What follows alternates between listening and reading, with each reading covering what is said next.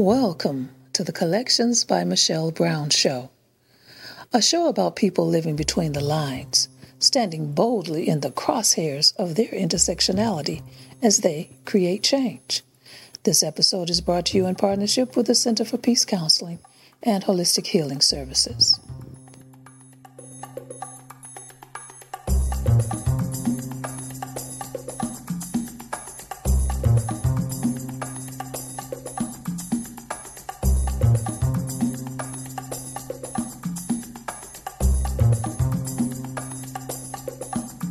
Welcome to Collections by Michelle Brown. I'm your host, Michelle Brown. Each week, we'll be talking with people living between the lines, standing boldly in the crosshairs of their intersectionality, and creating change. Today, I'm joined by historian Dr. Tim Retzloff. Originally from Flint, Michigan, Dr. Retzloff graduated from the University of Michigan in 2006 before getting his PhD from Yale University in 2014. He teaches LGBTQ studies and U.S. history at Michigan State University. His engagement with U of M's LGBTQ past began while a student at U of M Flint, when a political science professor asked him to write a history appendix of LGBTQ history in Michigan. Retzloff authored the history appendix for the 1991 study commonly known as the Lavender Report. Using the university's records, as well as bits and pieces from other Michigan newspapers, he wrote the appendix titled Outcast, Miscast, Recast, a documentary history of lesbians and gay men at the University of Michigan. His research on queer life in Michigan has appeared in many publications and anthologies. Retzloff has been studying LGBTQ history in Detroit for some time as a way to better understand himself and his community. The Tim Retzloff Oral History Interviews, which took place from 1993 to 2012, consist of over 80 oral histories conducted by Retzloff with members of Detroit's LGBTQ community to further the knowledge of what LGBTQ life was like between 1945 and 1985. These interviews will be the foundation of his first book. Speaking from the perspective of a LGBTQ professor, Retzloff recently participated in a panel at Wayne State University. Our History at Wayne, LGBTQ Life at Wayne State University, provided a platform for several LGBTQ activists and historians to speak to the university's successes and failures in the fight for LGBTQ equality. Dr. Retzloff believes there's a lot of LGBTQ history that's not known because we haven't pursued and asked people their stories. For him, one of the purposes of panels and discussions is to share those stories so that we know them, and while we can, we get them firsthand. Tim, welcome to Collections by Michelle Brown. How are you? Well, thank you. I'm good. Thank you so much for having me, Michelle. I'm very glad to be here. So you are a Michigan original, a Flint guy, eh? I'm a Flint guy. Mm-hmm. I first got hooked on history as a kid. What was your hook? Was it in school? Was it just from hearing stories? What got you interested in history?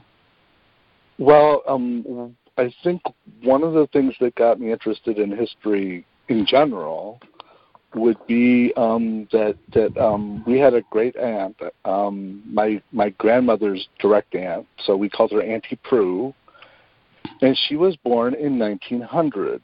And so when I was a little boy, and she died when I was 14, so I was around. She was like another grandmother in the family, and so.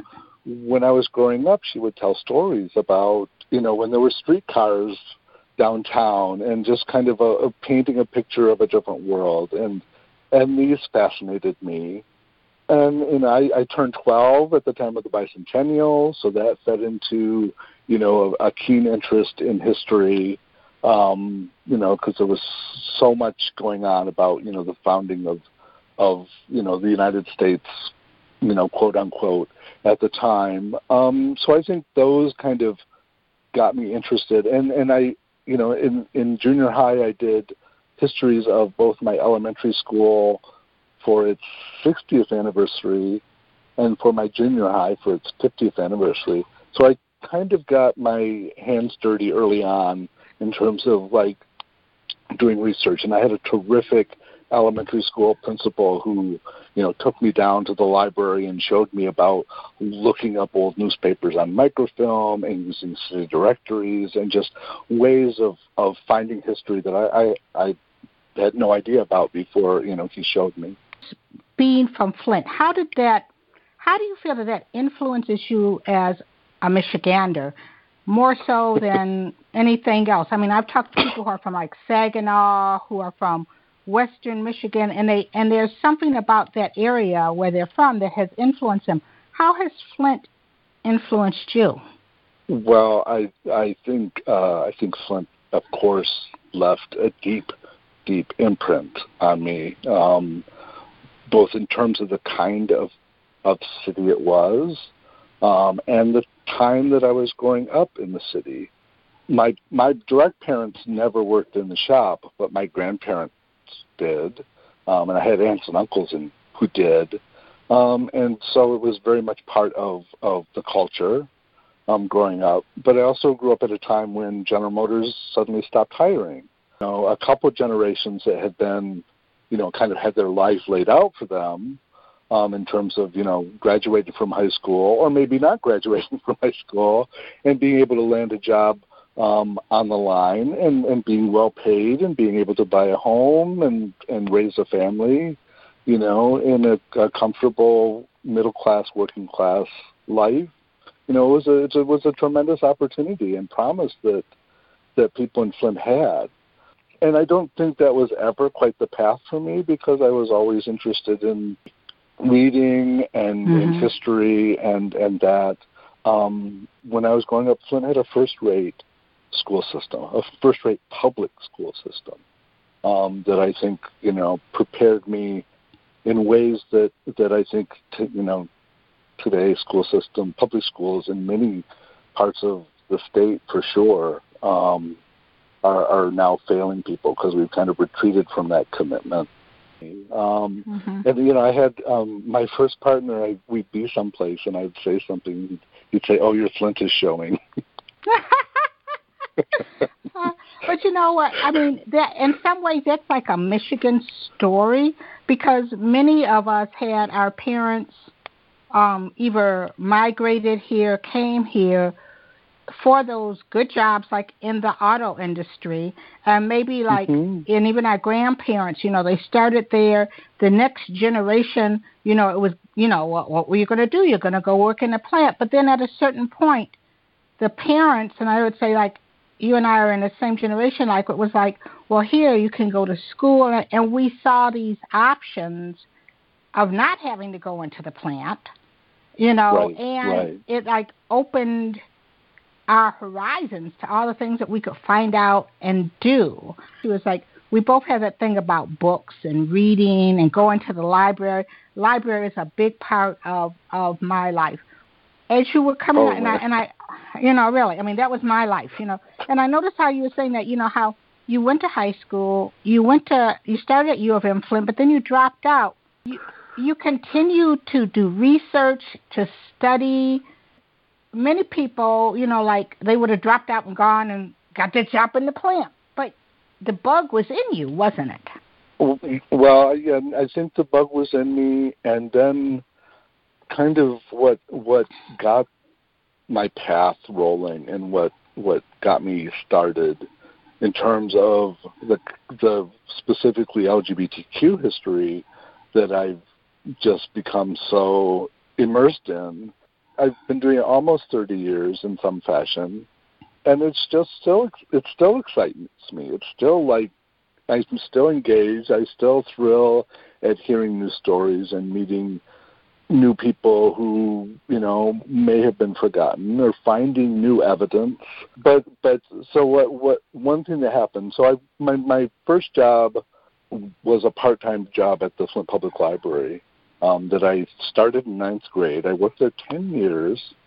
And had various jobs at the library as a student assistant, and then I worked the information desk in front and helped people who came into the library, you know, find books and directed them, you know, in different areas. And one of my jobs was working in this area of the reference department, where we had this weekly newspaper from the court system, the Flint and Genesee County Legal News. It's very kind of, I was never interested in it. It was kind of a dry thing, but we had to take ID for it. You know, apparently copies had walked off, and so it was one of these things that we needed to take ID for. Well, one thing I noticed one time handing it out was on the front page of each issue, there was a list of all of the criminal arraignments that were scheduled for that week. So it was like the calendar for the court. And it listed the name and the docket number, the case number, and you know, the charge. So by that point, you know, my coming out, I had met people in Flint, and I had somehow heard and found my way slowly into the gay community of Flint. And I somehow heard that men had been arrested, people had been arrested in the 1950s. And so I, you know, I thought, well, I wonder if that's true. Using the knowledge that Mr. Caswell had taught me about looking up old newspapers on microfilm, I went down and to the basement. That's where they kept the materials, and looked up on microfilm on these old crank readers. You know, the technologies have changed so tremendously. But I looked up some old issues of the Flint and Genesee County Legal News, and sure enough, one of the early issues I looked at, there was a case for gross indecency. And then I just kept looking, and there was another case for gross indecency, and another one, and another one. And so I just started making a list, and it became a project. And at some point after I finished the list, I went down to the courthouse to see if I would be able to look at the case. They still had them. They were up in the attic, and they allowed me to look at five at a time. So over the course of a summer, I started, you know, just systematically going through my list and looking at these court cases. So the first one I looked at, you know, had various court documents, but it included a police report with just this very detailed description of this undercover officer basically entrapping this young guy in Flint. And I don't remember exactly which case it was, but it just... that it had such detail, and that it was real, that it was true, and here was evidence that it was true, just kind of gripped me. And and I went through, there were about 100 cases that I was able to find, and at some point, so this is the public office, this is where the court system and the clerks are working and processing papers. At some point, one of the clerks who had to go up to the attic to get these court cases for me kind of figured out what I was looking up, and she just started slamming the files on the table for me to look at. So it was very clear she disapproved of what I was looking up, which of course made me more determined to continue to look them up. As you were coming out and you were finding other gay people, but was that history of Flint, like, did you know your friends, but you sort of said like, well, it's just this group. Was there...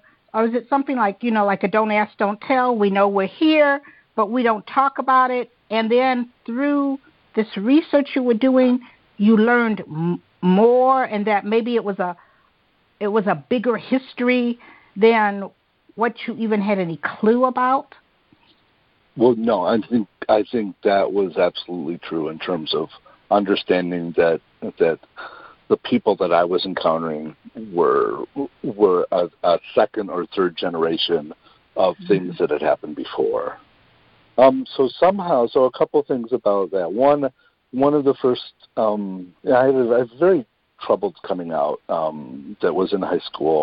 I just felt very isolated, and it was very hard for me to meet people, and I was shy. But one of the turning points was that I got an apartment when I was 19, and I had befriended this guy who worked at the bookstall in downtown, and he was looking for a roommate. And so I went to look at the apartment, and there was a friend of his who was going to be the third roommate. These were gorgeous apartments in downtown, built in the teens, beautiful wood, with the kind that, gay men apparently really fixate on. But the third fellow, Tim, said, well, I think you need to know before you say yes is that I'm gay. And I said, well, that's okay because I'm gay. And then Rob was like, well, I'm not gay, but I don't care. Well, Rob later came out kind of big time, but that was an entry point because, through Tim and Tim's friends, who I'm still in touch with, I started going to bars. And this was before you had to be 21 in Flint. So the first bar I went to and wasn't kicked out of, because I tried a couple times before, was the State Bar. Mm-hmm. And the longtime owner, I somehow knew that she had owned the bar a long time. At the time I would have gone, she would have been in her early 70s. She didn't live much longer past that. But she, as I found out later, she had acquired the bar in 1948. So she operated the State Bar in Flint for 36 years. So that was another access point. And then one of my friends through Tim took me to a Dignity dance. So Dignity is this organization for LGBT Catholics, but the way it operated in Flint in the mid 80s, the early to mid 80s, was it was pretty much the gay men's support group. And there was a similar group for women in Flint. And there was sometimes dances between the two. But through that, I started understanding that there had at least been people, this Dignity chapter had gone back to 1975. So that kind of opened my eyes too. But as you said, looking at these court cases and then eventually starting to do oral histories with people from Flint, I just learned of this far richer, invisible world that was there, and that, in my daily life, once you go to the bar and you start seeing people and meeting people, or you go to meetings and you meet people, and then you're in the outside world and you see them, it's kind of like you have this special knowledge that the rest of the people around you don't have. And there's something that's really emboldening about that, but there's also something that kind of takes you off because, you have this vision of reality that, it would be very hard to try to convince other people of because of the secrecy. So it's kind of like this self-perpetuating, the closet was just, and still is, a very powerful institution in a way. Seeing in the newspaper that not only did it go way far back, but here you're still seeing things come up.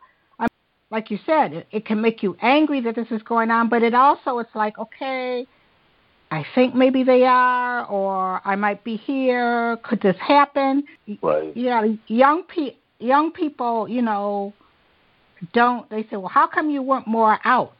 I hear young people now who are going like, if you guys had been more out, and we could have, and it's like, but you don't realize that this stuff went on. Well, no, I was in fear of my job at the public library for years, before I kind of, now looking back, it's like, it's stunning to me because, the librarian profession is full of gay men and lesbians. And there was no lesbian administrator, but I didn't kind of understand it at the time, and I was afraid that, I was afraid I had to just, it's like I'm being on eggshells. And I don't think younger generations that aren't maybe from, parts of the state like the UP or, you know, Western Michigan, where things still are so dangerous, you know, it's certainly emotionally dangerous, sometimes in terms of employment and sometimes physically dangerous. So, yeah, I mean, and now, you know, it being someone who, you know, is trying to teach this history as well as uncover it and discover it, it is very fascinating how there's this assumption that things, they don't understand, you know, why marriage took so long. Mm-hmm. And they don't understand what a monumental thing that was.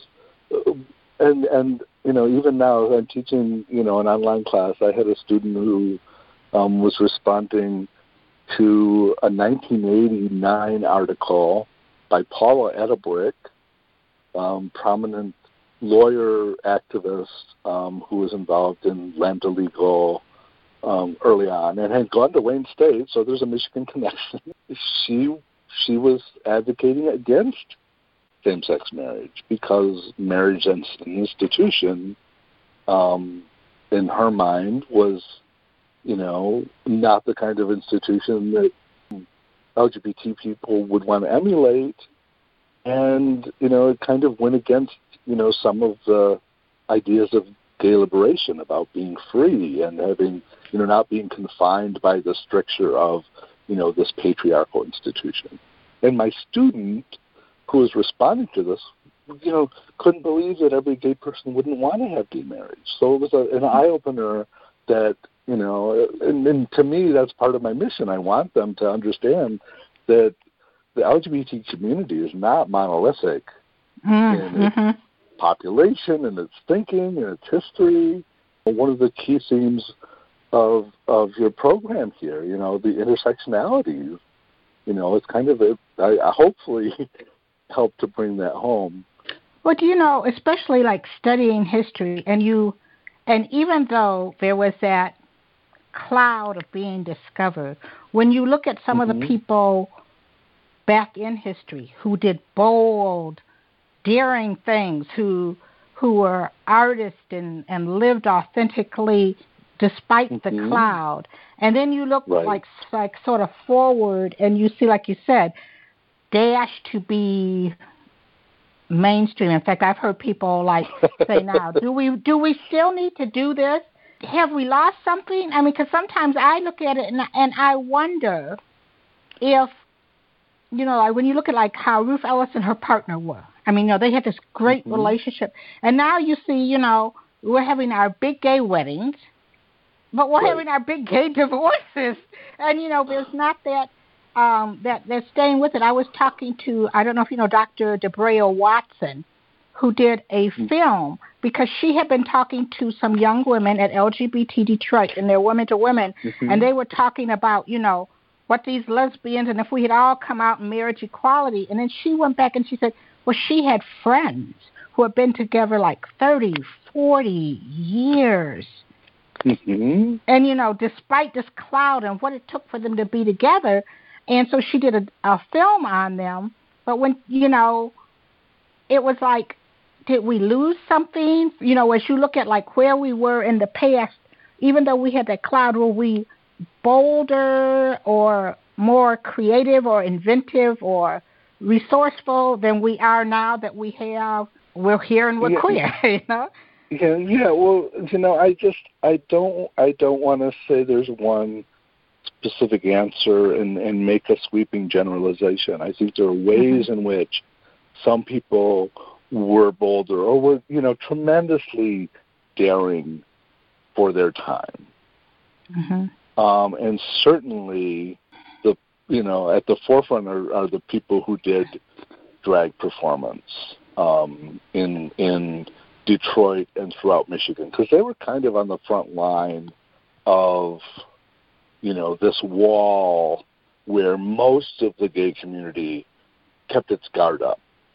So they were kind of, you know, in certain places like, you know, the Gold Dollar in the 60s and 70s, but even further back, you know, there were clubs in the African American community that had black drag in the early 1950s, and there's just tremendous documentation. Somebody wrote a feature article about some of these performers in the Michigan Chronicle in the early 1950s, when the Michigan Chronicle would still publish these articles. And one of them said, "It's the life we love and we live it, say the city's female impersonators," was the headline of this article. Mm-hmm. So they were like being unapologetic. In 1952, when nationally we've got the federal government having its crackdown, the Lavender Scare, where, the mere suspicion of being homosexual could lose you your job. We've got purges of gays in the military. We've got men being arrested for accosting, people in a bar who, any kind of bar at the time. Some people who are single go out to bars to try to meet people, maybe for a pickup, maybe to meet someone for a relationship. Well, heterosexual people don't have to worry about being arrested for inviting someone home. And women who might have been dressing a little too male, while they didn't receive as harsh punishments as they did in terms of the police, they were still subject to being ticketed and having to pay a fine and were on their guard. So, there's kind of this surveillance going on. So the people who were daring, really in some ways were daring. But there were also, it was interesting how you asked the question, because, I don't want to over-romanticize the sense of community that people had, but there was, in some ways, if you walked into a bar, there was a protectiveness. I think there's something that's not there in the same way now in terms of, if we recognize you as part of the community, we've got your back. Mm-hmm. And that's kind of the flip side of the closet, is this ethos of protectiveness. But there were a lot of people who were too chicken to ever go to a bar, and makes it, I don't want to be disparaging, let's say they were too fearful for any number of real valid reasons, for losing their job or being kicked out of their home. Some people led double lives that they thought were necessary for success in life, and or they nonetheless enjoyed having a family. And the way that you could have a family was to be in a heterosexual marriage, the socially approved way, and they didn't want to jeopardize that. So, there were lots of motivations going on that, looking back, it was a different world. Some remnants of those worlds continue on, which is another interesting piece of it. But I think part of the challenge with younger people is, in a way, they don't know the LGBT world of today beyond their kind of little lens, because I certainly didn't at 19. But then, to kind of then open them up to, well, this didn't just pop up overnight, and the fact that we have so many organizations, support, it's just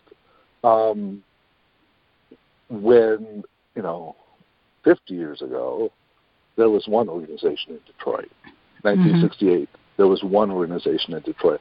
It'd be tricky to count them now because, they're popping up all the time. Yeah, all the time, for every group.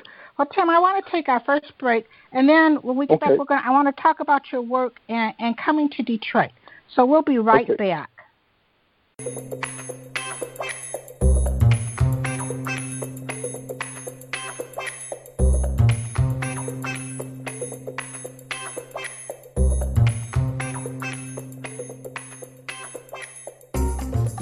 This episode of Collections by Michelle Brown is brought to you in partnership with the Center for Peace Counseling and Holistic Healing Services, bringing balance to your mind, body, and spirit. For more information or to schedule an appointment, visit the center at www.thecenterforpeacellc.com.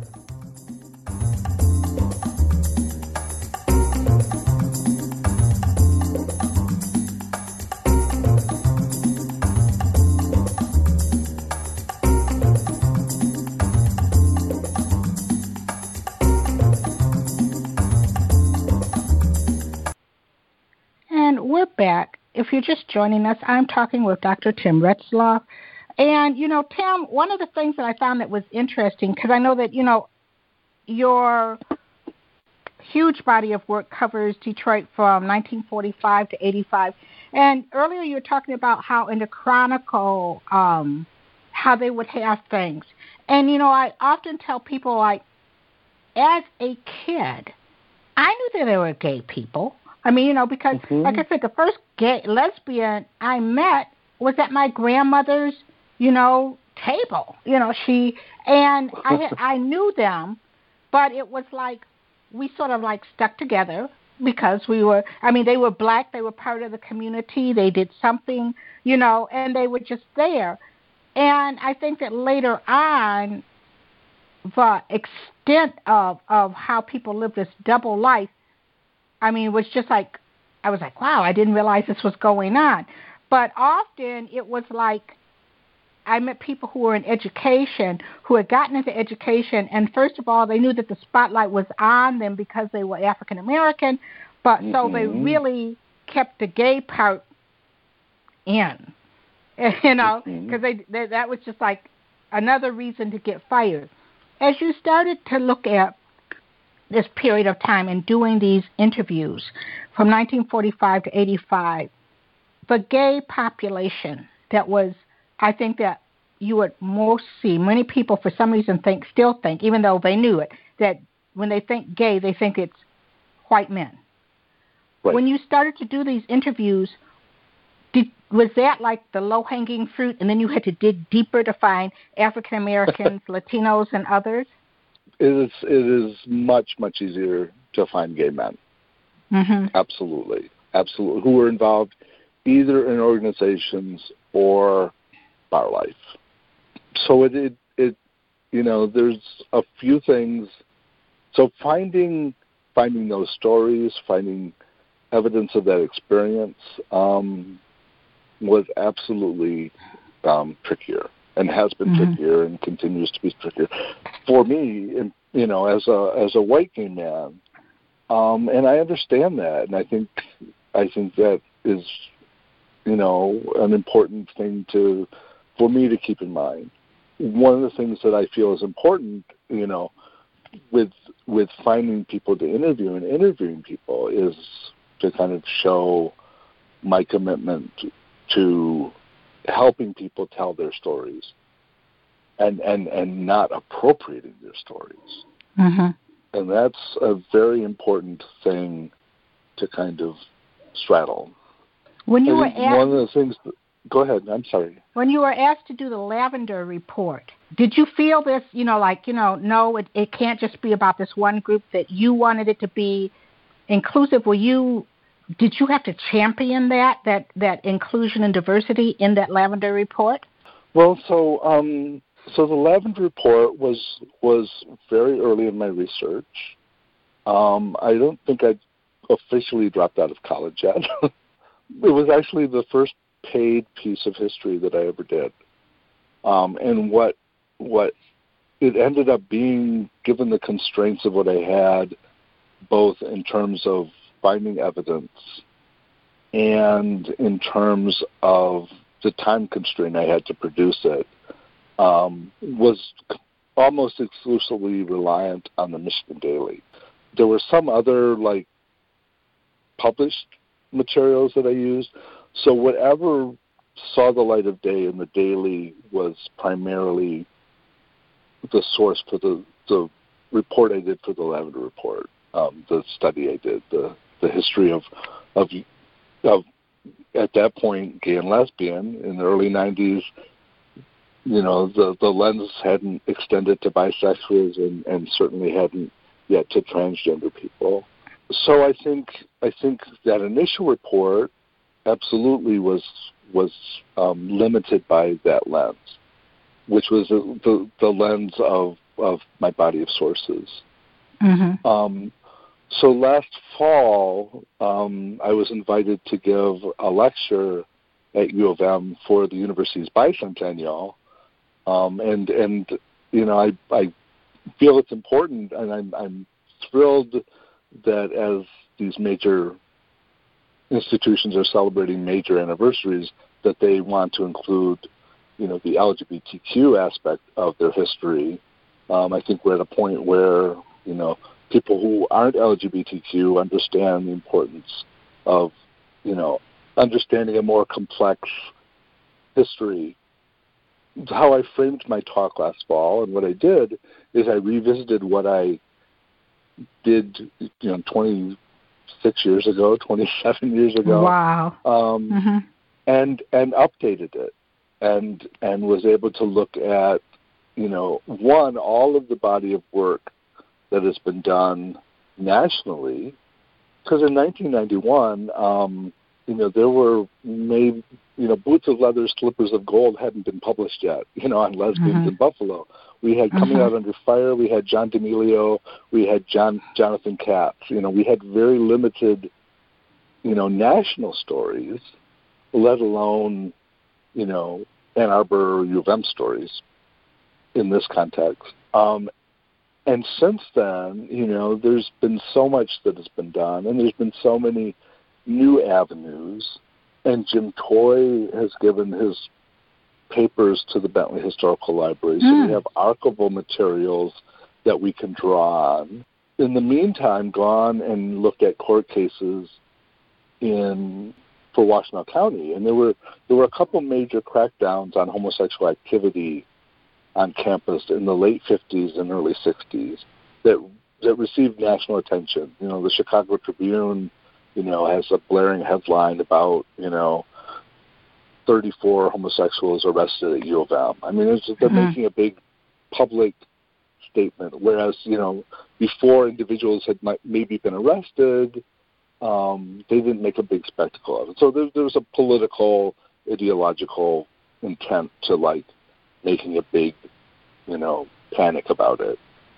So I knew the people's names, and I kind of went back and investigated what I could about, you know, who these people who were arrested. And in that instance, I was able to bring in some African Americans.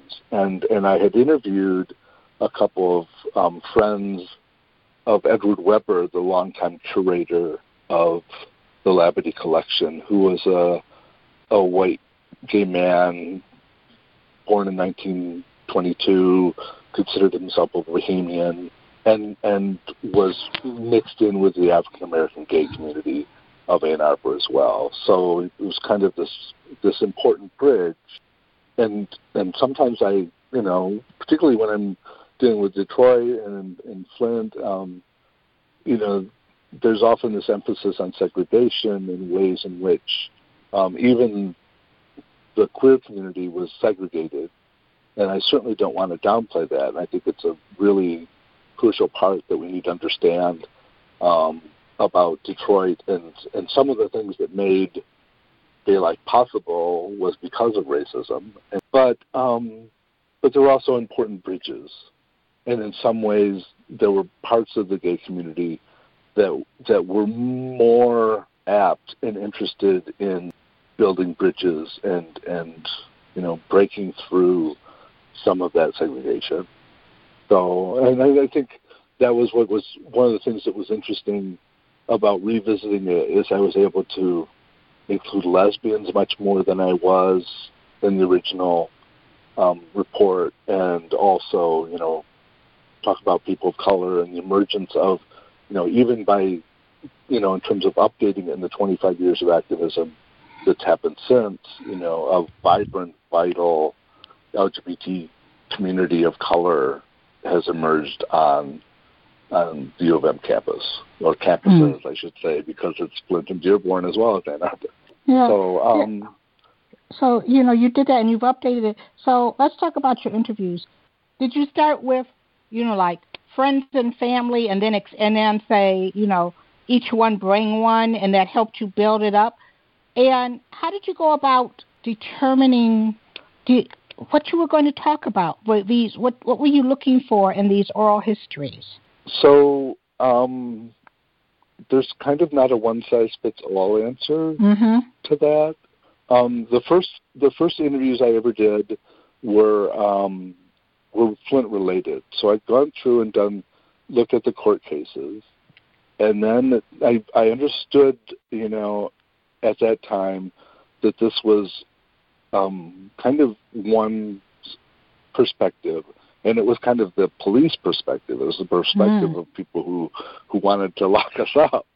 So I knew then that I needed to do interviews. And it was a slow process of kind of getting up the courage to approach people and interview people. But once I started doing some, you know, you learn how to do it. You get a little better. You kind of develop approaches.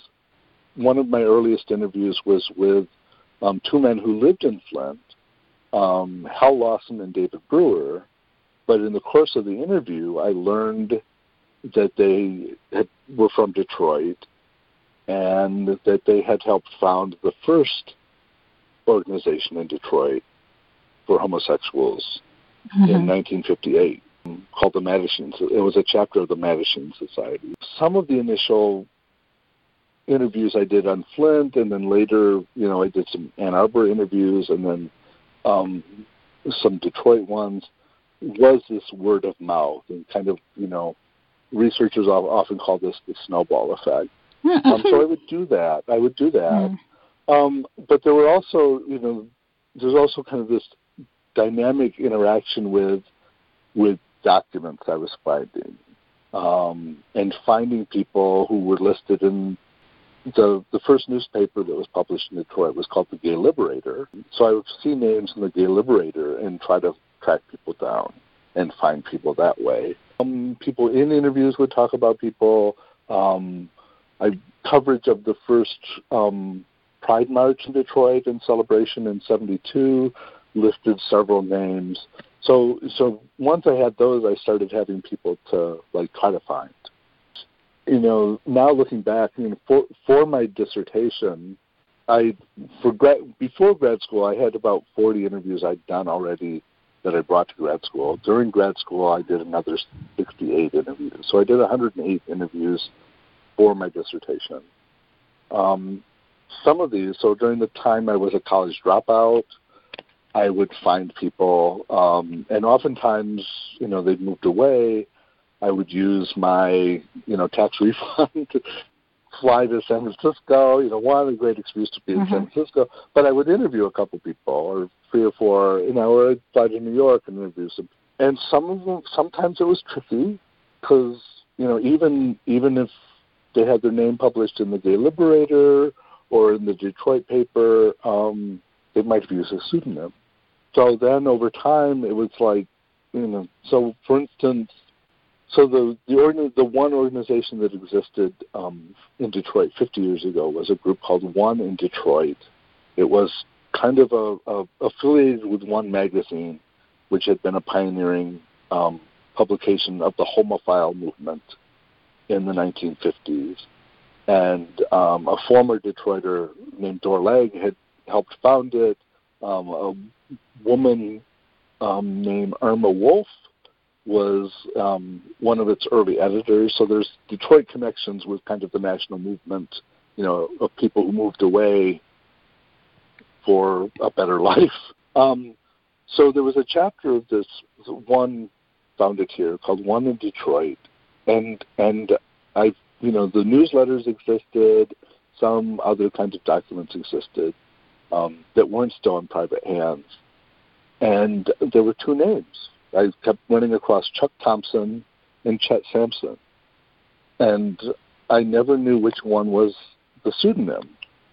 And at some point, finally, and this would have been probably around 2003 or something, I came across something that was published that kind of said, you know, Chet Sampson, who went by the pseudonym Chuck Thompson. So I knew the real name. And by this point, you know, there started being some ways of finding people on the internet, and I found that there was a Chet Sampson living in Los Angeles.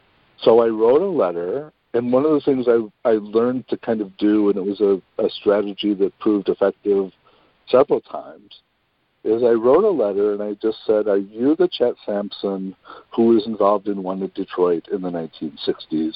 If so, I would love to talk with you and maybe interview you." You know, anyone who wasn't involved wouldn't know what One in Detroit was. So it was kind of a coded way of approaching them.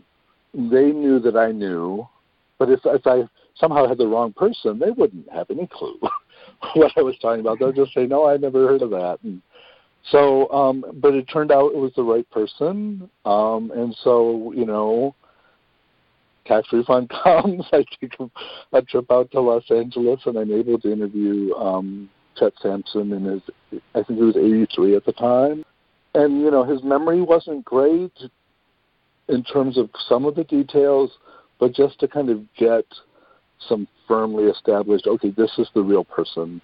And he also had saved records and let me have records that he had saved.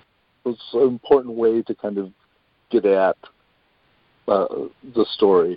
The other kind of key person is there was a woman who spoke at this Christopher Street Liberation celebration in Detroit named all of the things published said Susan Williamson, and she wrote for, there was a feminist magazine, Klaus at Wayne State, and I want to say it was called Moving On, but I might be, you know, I'd have to look it up to be firm. But I kept coming up with references to her name, Susan Williamson, and I could not find Susan Williamson. One, it's a common name, but two, I just, you know, kept coming up against a wall. And then I interviewed someone else who was involved in planning the parade, Marilee Melvin, and I asked Marilee about Susan Williamson. She says, "Oh, that's Susan Swope." Oh. And so I was able to find Susan Swope, who, you know, now lives in Pennsylvania, near Gettysburg. And not only, I mean, it was a wonderful interview. You know, she was involved in different ways. She came into Gay Liberation, and then kind of was involved in activism through both the feminist movement and one of the strands of you know, socialist groups in Detroit. But it was interesting. She used the pseudonym not because she didn't want to be out, but she was married. And she was in the process of coming out, and she didn't want to embarrass her in-laws. And it's just fascinating, you know, these little stories that, you know, you've got to chase down. You know, as someone who wrote for Between the Lines, you know, your best stories are the ones you have to put some shoe leather to get. Now, you know, I talked to someone else who was doing this type of research, and she had found someone who was in another state, and they'd gone down there. And these stories often are really hard, and your family and friends might not know what you went through. And after she interviewed this woman who said, you know, well, some of her family knew. You know, she wasn't really in the closet, but, you know, she just didn't broadcast it. And after she said it was a great interview, told a lot of really detailed history. And a week later, the woman called and she said, "I would prefer that you don't publish this or say anything about this until after I'm gone, because everybody who was engaged didn't know." Did you ever have someone, like, call you and say, you know, hold that, or I know I told you, but I just don't want it out there now?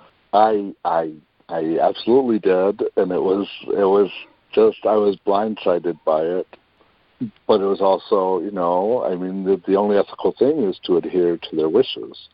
One of the things that you know, and when I started doing interviews, you know, I came up with, and I worked with a professor at U of M Flint, Nora Ferris, who guided me and you know, gave people the option of using a pseudonym or not.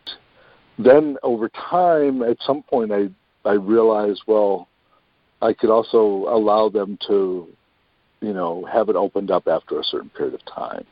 So I changed it to do that, so that, you know, they can say, you know, please do not use my name for X number of years. And of course, this is an important way to, like, get at stories that might be lost, because, you know, sometimes, you know, it's just, I mean, people live painful lives.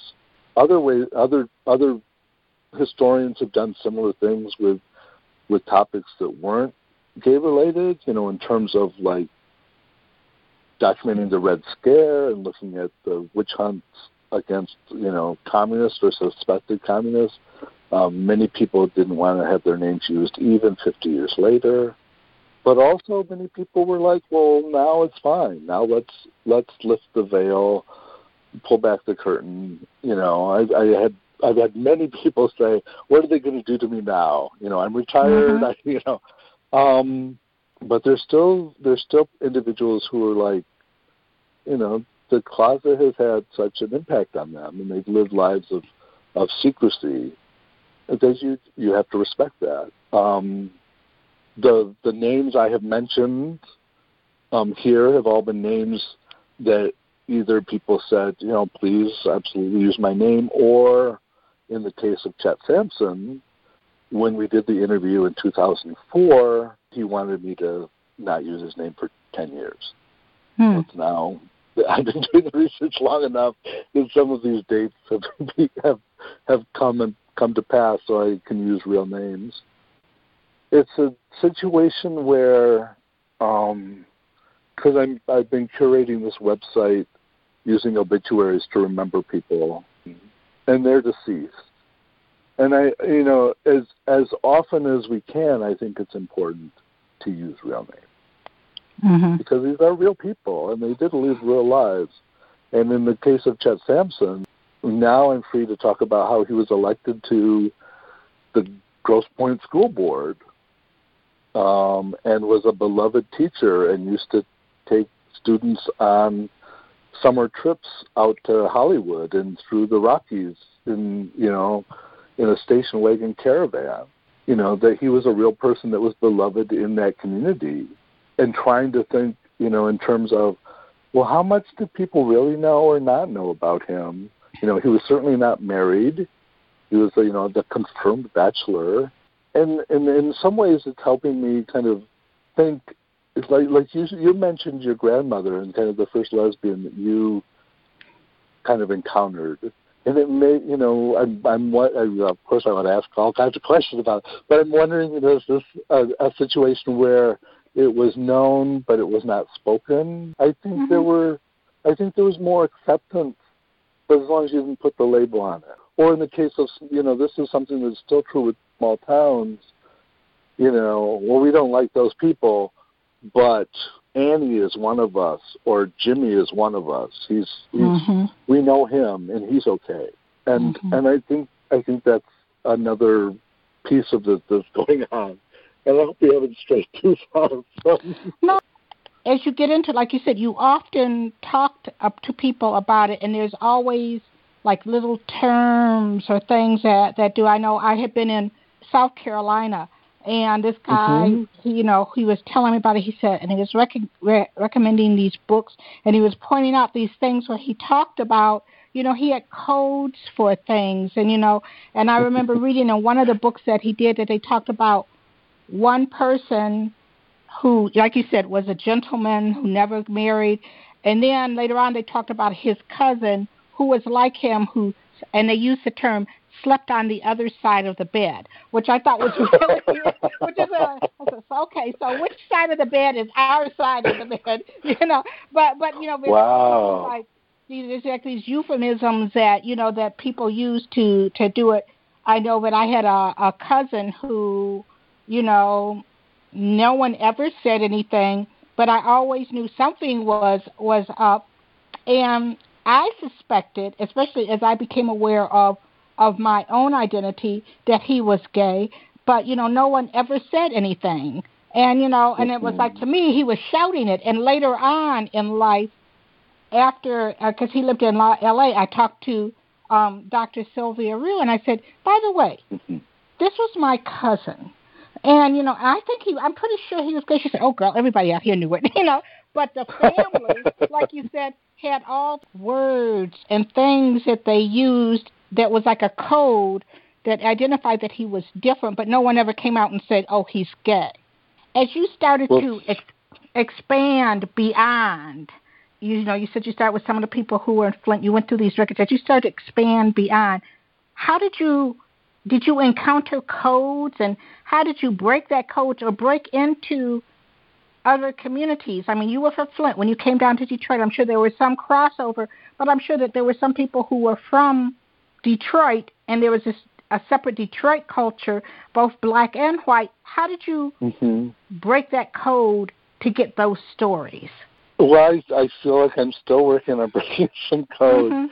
Part of it was, okay, at this point in time, I understand that this is the public face of the community. And this is where, again, research beyond doing oral histories kind of helps. So, you know, I know which organizations existed. So I could approach people to ask them about the Metropolitan Community Church of Detroit, or I can ask them about, you know, the Gay Liberation Front of Detroit, or the Daughters of Bilitis chapter, or, you know, the group Sappho Sisters Rising. So these, and or the Geneva House commune. So there's kind of these kind of institutions that I want to learn about, and then individuals become the entree point. So I'm meeting people, and then they might say, oh, well, you know, so-and-so was also involved in, you know, Geneva House. And I was incredibly privileged to be invited to attend Geneva House reunion in 2011, where I met, you know, a wonderful collection of women who, you know, either had lived in the house or were part of kind of this lesbian feminist social circle connected to the house. So it is kind of its own kind of institution. That, you know, out of curiosity, had you heard of Geneva House? So it was around from like roughly 72 to 79. At, I want to say, 97 Geneva Street in Highland Park, you know, just south of 6 Mile, and usually had, you know, 6 to 8 women living there. You know, initially it started out as, you know, this commune for feminist street theater, so there were some heterosexual women there, but it kind of quickly morphed into this lesbian commune.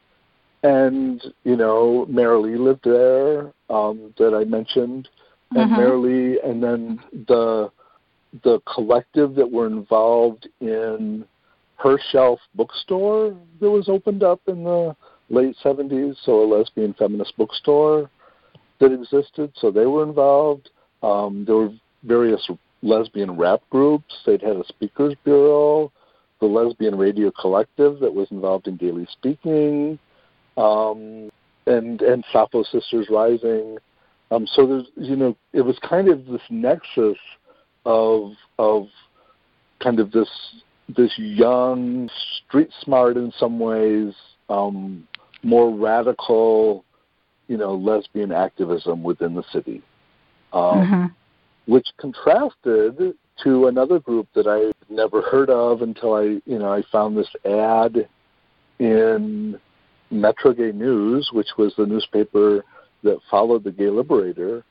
And one of my interests in researching Detroit was kind of researching Metro Detroit and trying to understand Detroit and its suburbs, and was there gay life in the suburbs? Well, of course, but, you know, and how was that different? And so I ran across this ad called For Suburban Women Together, and somehow found, you know, the woman who founded it and interviewed her. Her name is Janice Craigie. And the group now is called Women Together, but it's still 42 years later meeting a week, but now once a month. But, you know, here's this, again, maybe much less visible to the wider community, but, you know, that has been, you know, if someone were to ask you, so what are the oldest LGBT organizations in Metro Detroit, I don't know how many people would say Women Together was one of them. Wow. Whereas, you know, I would say, well, MCC is there, you know, in some ways, if you trace Equality Michigan back to Triangle, and then the Michigan Organization for Human Rights, then that would be another one. In some ways, the Wayne State Student Group, you know, could be dated back to 71. Finding history and then learning history and conveying history is important, in part because, you know, people moved away. I mean, you asked me about the interviews. About a third of my interviews about Detroit, Metro Detroit, were people who no longer live in Detroit. So 2/3 were people who were still in Metro Detroit. So and those interviews were different. The people that I interviewed and continue to interview about Detroit that don't live in Detroit anymore, they might have left in the 60s or 70s. And I just did my first few interviews in 3 or 4 years over my spring break. Down in Florida, there were some people that I wanted to interview for my dissertation, and I wasn't able to. And so I finally, for my book, I wanted to do that. And when I interviewed them, one, there's kind of like, this is a part of their life that's in the past. They've left Detroit. So there's a fixedness to them. And there's also kind of this freedom where they feel like they would share maybe more than someone who's still in Detroit and might not want to tell stories out of line. And I think the other thing that's going on with people who are still in Detroit is I feel I need to build stronger relationships. It's not like I'm meeting them and then flying home. You know, there's kind of this building of trust that's going on. But I also have to be conscious and aware, because they'll tell stories, and these stories might blur over time, because they've been here all these years, and they don't maybe remember so much that, you know, well, this bar, when they told me the story about maybe this bar or this organization, and thinking that it's, you know, this time when I know that the bar didn't open until year X or Y, or I know that organization didn't exist, and, you know, it folded before, you know, the time they're talking. So there's kind of that dynamic that as a historian I have to be aware of, and also very patient, because, you know, people don't remember dates. I certainly don't remember dates very well. But that's why you hope people, you know, save. Now, one of the things is like, and we know, and many people in the bisexual community will say, I mean, now you see, you know, one or two people, more people are starting to come out as bi, but the bisexual community often is invisible. Were you able to find references to people, or people who in that time period who were out there talking about being bi? In terms of them talking about, you know, so people that I interviewed, I think there were one or two. But so, and this is where it becomes tricky, and this is where other kinds of evidence provide an avenue for understanding a different time. So like I did with Flint, because I knew that, you know, that there were a rich body of evidence, I knew when I wanted to look at court cases for Detroit.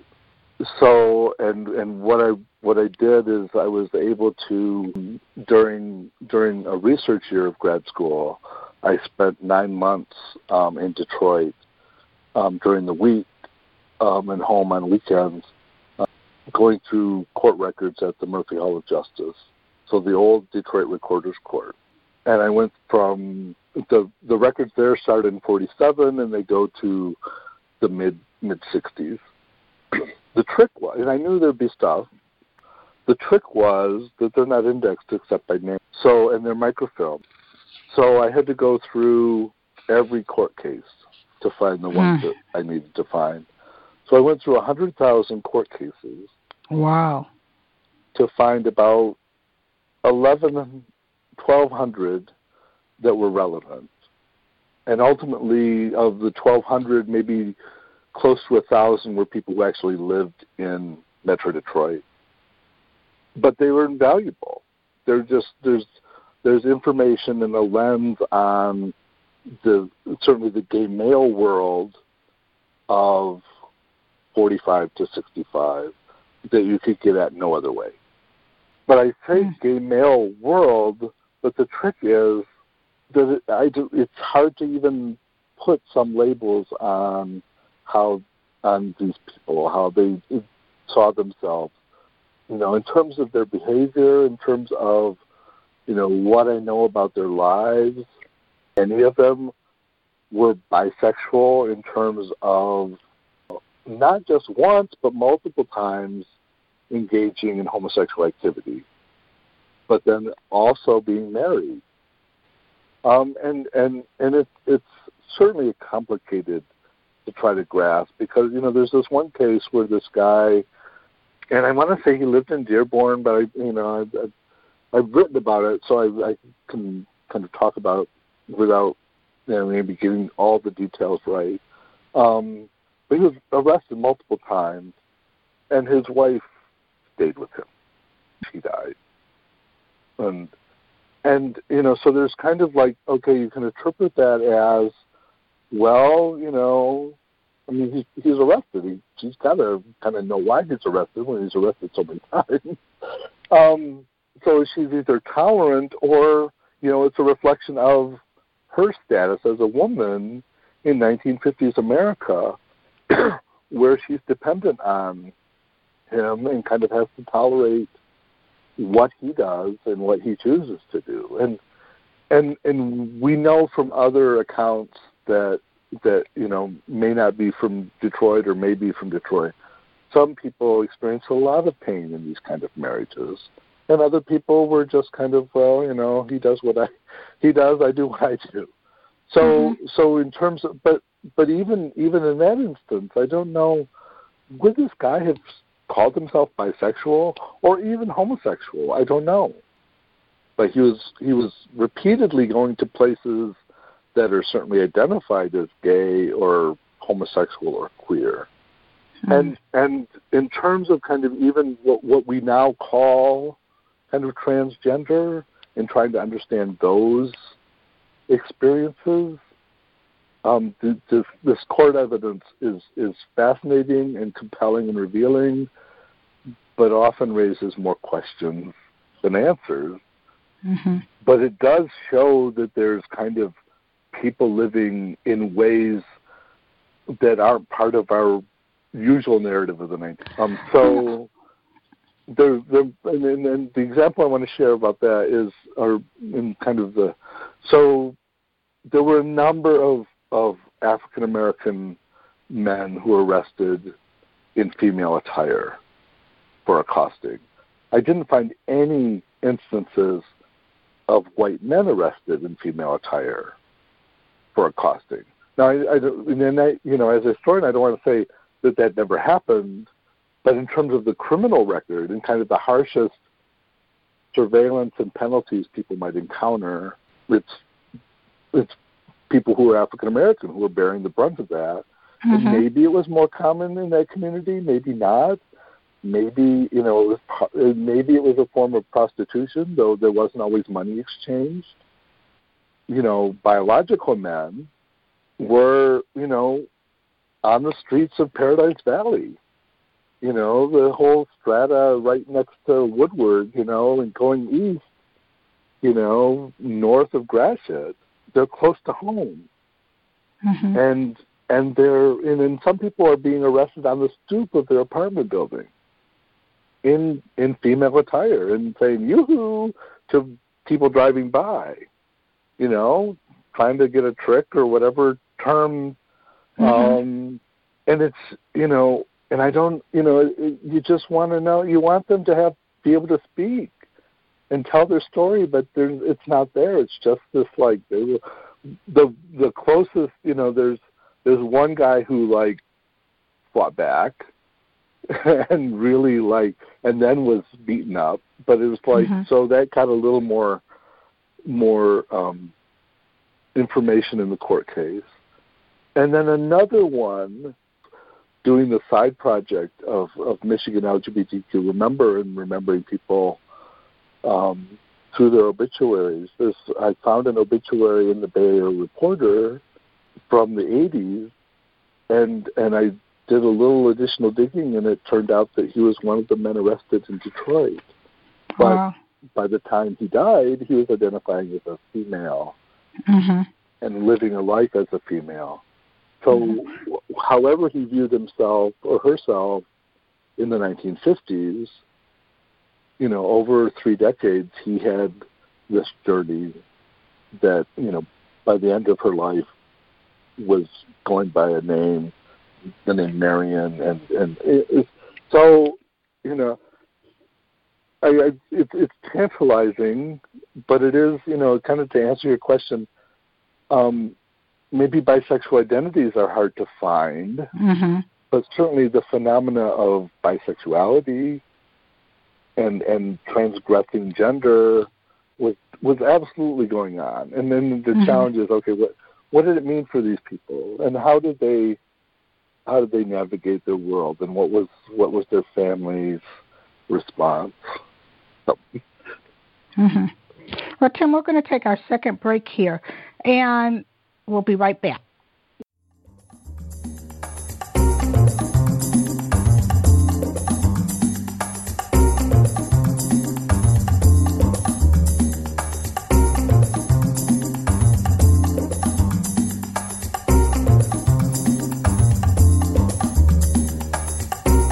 Collections by Michelle Brown airs every Thursday at 7 p.m. You can subscribe now and listen to the podcast on Blog Talk Radio, iTunes, Stitcher, or SoundCloud.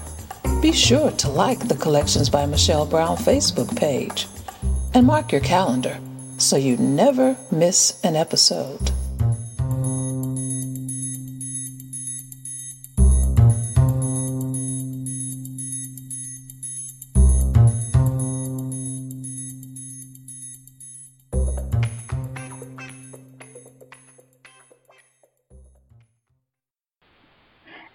Back with our conversation with Tim Retzloff. He's a historian. He's done a lot of work on the LGBTQ history in Detroit, particularly between 1945 and 1985. You know, as I think about it, I know that people who were in that period, who were alive and living their life then, right now it's really important to capture their stories, because although, as my mother would always say, tomorrow's promised to no one, you know, the reality is mm-hmm. if you look at their expiration date, they're getting closer to it. You know, they might outlive mm-hmm. you and I, but we don't know. So it's really important to doing that. And I was thinking about what we had been talking about before the break. Looking at that time period, if one of those people had been alive now, wouldn't their narrative be different? I mean, you know, because like then, like you said, it was an African-American man, like you said, they were dressed as a women, they might have been, like you said, turning tricks and stuff. But here we have a vibrant trans community, many of whom are sex workers, who are real clear mm-hmm. on who they are. So, you know, do you have to stop yourself from looking at today's lens when you go back and hear people who were alive in this time period as they tell their stories, where, you know, like you said, we'd look at one of these guys and say, well, he was trans. But back right. then, that wasn't his narrative. No, absolutely. I think that is the crucial part of trying to understand the past And you know, one of the things over time is you do this, and I would encourage anyone who does, you know, an oral history, you know, one of the early questions, you know, I ask biographical questions and stuff, but one of the early questions is, when did you come to see yourself or understand yourself as different? Mm. Because I don't want to put a label. I want them to offer what their label, what they remember their label was, or what, you know, what that sense of difference was. Because I don't know. I don't want to presume. And once in that kind of situation, you say, oh, well, when did you realize you were gay? And you know, they might climb up and may have had more of a bisexual life, but say, oh, well, he wants to know about my gay side. And then, so there's kind of this care and this finessing that you can only learn over time. And sometimes when I listen to some of my old interviews, I'm embarrassed, or I'm screaming into the players, you know, ask this, why don't you ask this? Why didn't you ask this? But that's just part of the process. And in terms of, you know, the ticking clock, I'm aware of that. I have a list in the back of my head of all kinds of people that, I either was on the road to interviewing or wanted to interview. They were on my radar, or I was, you know, at some point too afraid to approach them and didn't pursue it hard enough. It's just kind of the reality. But I, you know, the bottom line is, you know, if people know that there are people to be interviewed, grab a recorder, or now people use their phones, and have them tell their story. Mm-hmm. You know, get it captured, because as you said, you don't know what's going to happen. And I'm certainly aware of, and I feel a connection to everyone that I've interviewed. I feel, you know, whenever I've done this, you know, experience, I feel enriched after each one. I haven't had an experience where I didn't feel like, wow, you know, I'm so grateful that this person shared their story and their life. Mm-hmm. And there's just different, it's you learn something different from each person. And you might be scared, and you might be nervous about doing it. You might think you're flubbing, and maybe you do flub, but, you know, don't let that stop you. Mm-hmm. You know? I'm sure you probably, you know, as you've been doing this program, you're kind of learning ways of you know, coaxing people that maybe you didn't know on day one. Mm-hmm. And, you know, I have found, too, that there's some people, it's like I'll start talking to them, and then later on you go back and revisit them. And one of the people who I think of is Andrea Jenkins, who also did a transgender oral history project for the Treader Collection. And, you know, and it was like when I first met her, it was as through her poetry. And then to go back and talk to her through her transition as a trans activist. And now here she is. She's got a political career. And I see, I'm going to have to go back and talk to her at some point in time. I mean, have there been people who you have gone back to or who have contacted you and say, you know what, I thought of something else I want to tell you? And how are you going to incorporate that moving forward? And where is this body of work going to be maintained where people can go and listen to, hear, and do some of the research where they don't have to go through, you know, courtroom files? They can hear these stories that you collected. Well, so, you know, that's kind of given me the opportunity to talk about someone who's become very special to me over the years. So I mentioned the Detroit Mattachine chapter that Hal and David started. And I interviewed them in 91. And then their friend Jerry, who went by Lady J, and they called him Lady J, was visiting from Florida. And they said, oh, you have to come talk to Lady J. So I interviewed Lady J and did an interview in early 90, maybe mid-93. And then Jay was back visiting Detroit a little later, so we did a follow-up interview. And he also introduced me to Chi-Chi, who had been a performer in Detroit from the late 40s through the 1970s. And he ran a used bookstore on Wayne's campus.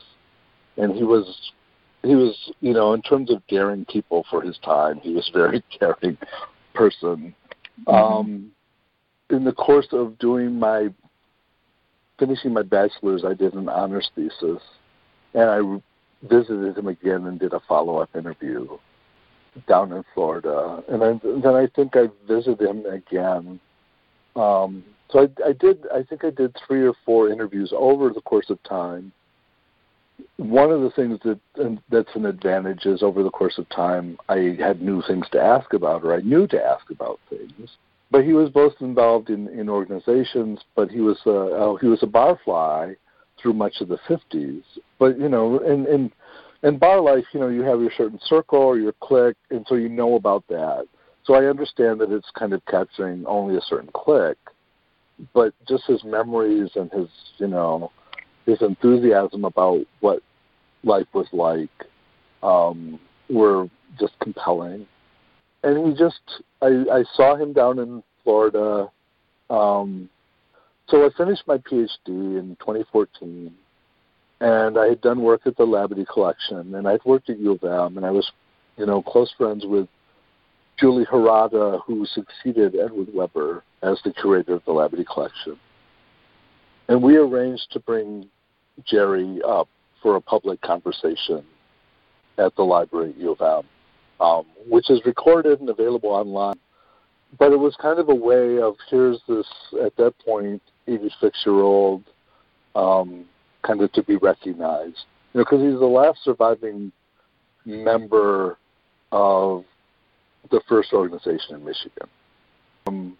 And he's just terrific in terms of the stories he remembers and has shared.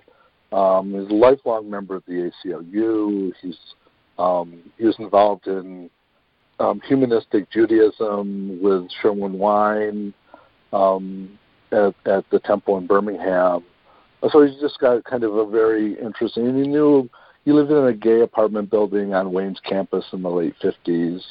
So he just had these little pictures of a past world that you know, it still astonishes me that, you know, there'd be a gay apartment building on Wayne's campus in the 50s. But then again, why not? But so I saw him, you know, when he'd been nudging me to come down to Florida for many years, and finances and time didn't allow it until this year. But he'd be like, well, you have to come visit. So I went and spent the night. He threw a party on my behalf. Oh. And we just had a lovely sharing experience with, you know, this circle of friends.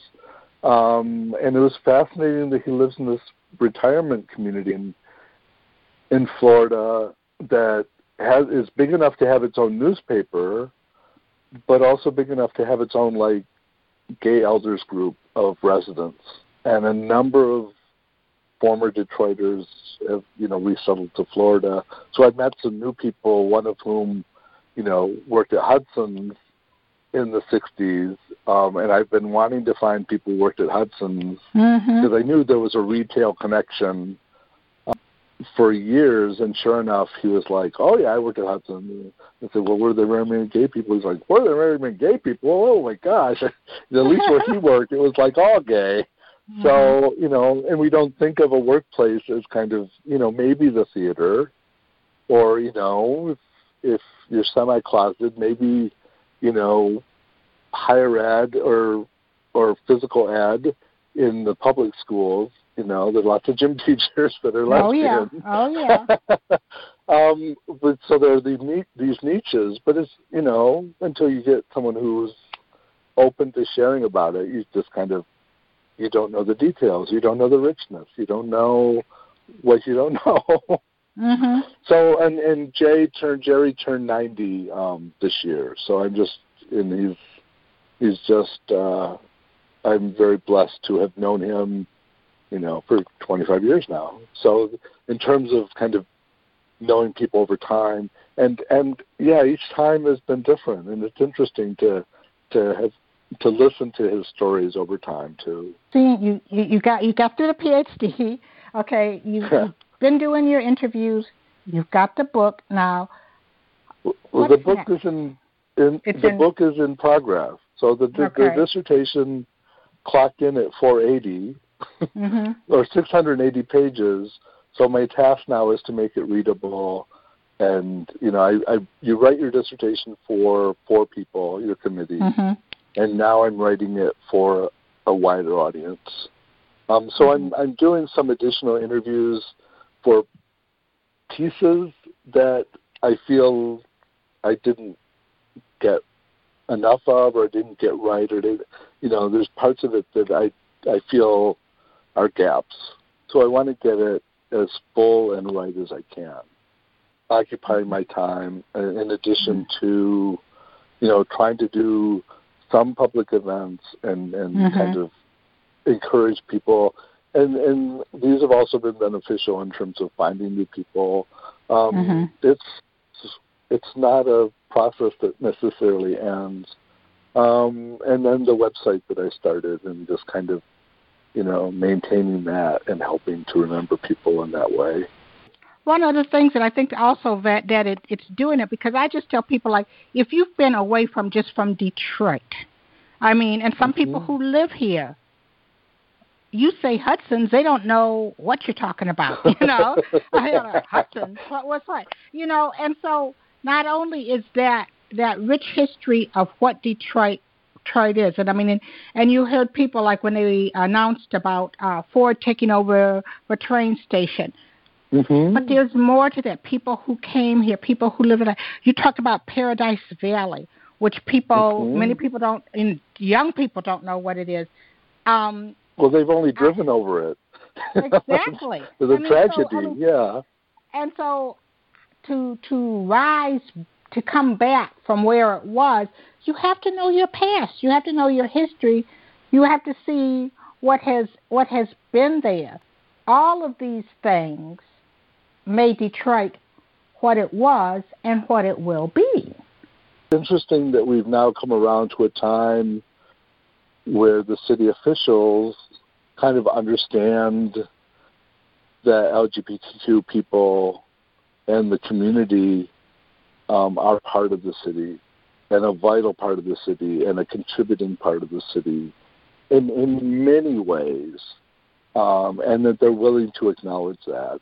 And, mm-hmm. and I don't want to say that that's a brand new thing, because Marianne Mahaffey kind of had that appreciation. Mm-hmm. And Detroit, is often overlooked for its pioneering role in passing protections in its human rights ordinance. It was the first of the 25 largest cities in the country to enact such protections. And a lot of people don't know that. Mm-hmm. in some ways, Detroit was on the vanguard of a movement was eclipsed because of some of the economic devastation that befell the city mm-hmm. in trying to come back from that. I early on, and we didn't get to it, so I want to go ahead. Just kind of pose it to you. Mm-hmm.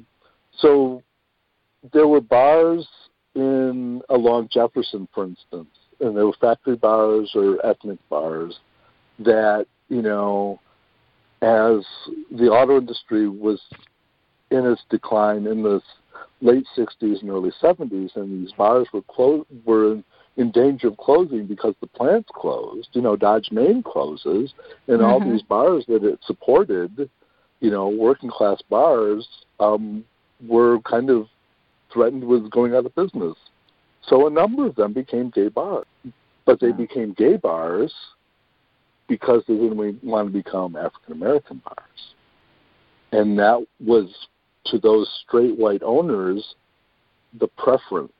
They would prefer to turn gay than to turn black. So there's kind of this, ugly racial dynamic that was going on that helped give rise to certainly white gay bar culture. And not rise, but help fuel its growth in ways that hadn't been seen before. And it was economic, and it's legacy that, you know, that goes beyond bars that, you know, demanded multiple pieces of ID, which was also, you know, a horrible part of the experience of many African American LGBT people in Detroit. But then there was Todd's. So, you know, so mm-hmm. people could go to Todd's, and Todd's kind of showed that, you know, there were places that people could come together along, you know, in terms of gender, in terms of race, in terms of, you know, just kind of style. How important do you feel that knowing the history, looking at the present, and looking towards the future, is it? Especially as you see now, I mean, many people, when they talk about gentrification, I mean, they think they put a gay face on a white gay face.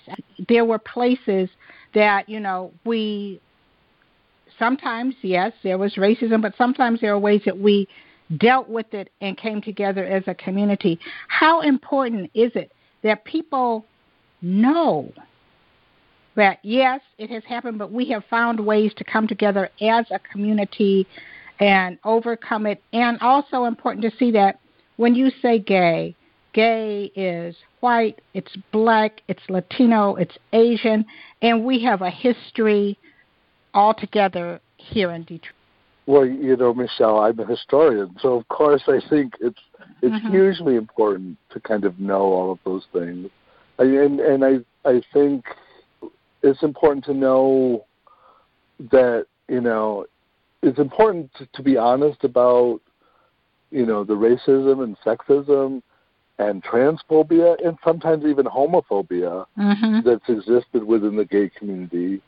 But it's also important to know that, you know, the glass house was where black and white men together met, mm-hmm. you know, and that there were bridges, and that the Boston Edison neighborhood was a place where, you know, kind of gay men who liked historic preservation and middle-class black families kind of coexisted and have coexisted, you know, since the 1960s.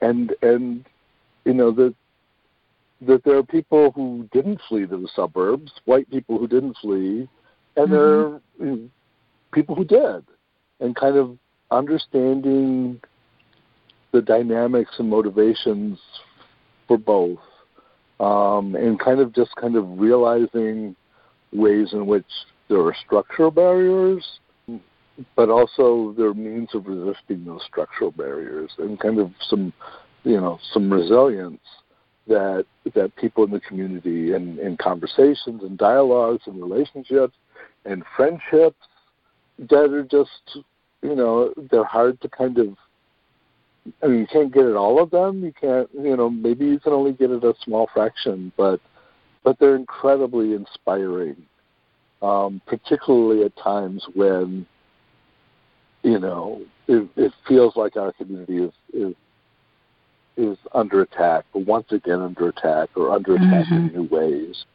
Remember and understand previous attacks. Mm-hmm. There's still people around who remember Anita Bryant and remember how our community and brought people together who hadn't been brought together. And I think, mm-hmm. I mean, I think we see people in leadership that can be models again. Well, Tim, I'm going to tell you, I could talk to you forever. I really could.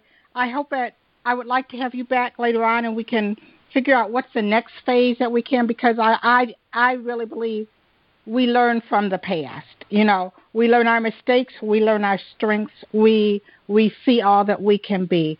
And I would love to have you on again so we can continue this conversation. And well, thank you, Michelle. I would love to be back on again. I think we've begun a shared exploration that I look forward to. Okay, well, definitely. I want to thank you for your time today. I want to thank today's guest, LGBTQ historian, Dr. Tim Retzloff. Dr. Retzloff and I will be continuing this conversation during LGBTQ History Month this October. You can listen to this or past episodes of the show and SoundCloud, iTunes, Stitcher, or Blog Talk Radio. Be sure and like the Collections by Michelle Brown Facebook page, and let us know if you have a suggestion for a guest or a topic for a future show. Join us next week when I'll introduce you to another amazing individual living between the lines, standing boldly in the crosshairs of their intersectionality and creating change, right here on Collections by Michelle Brown. Thank you for listening.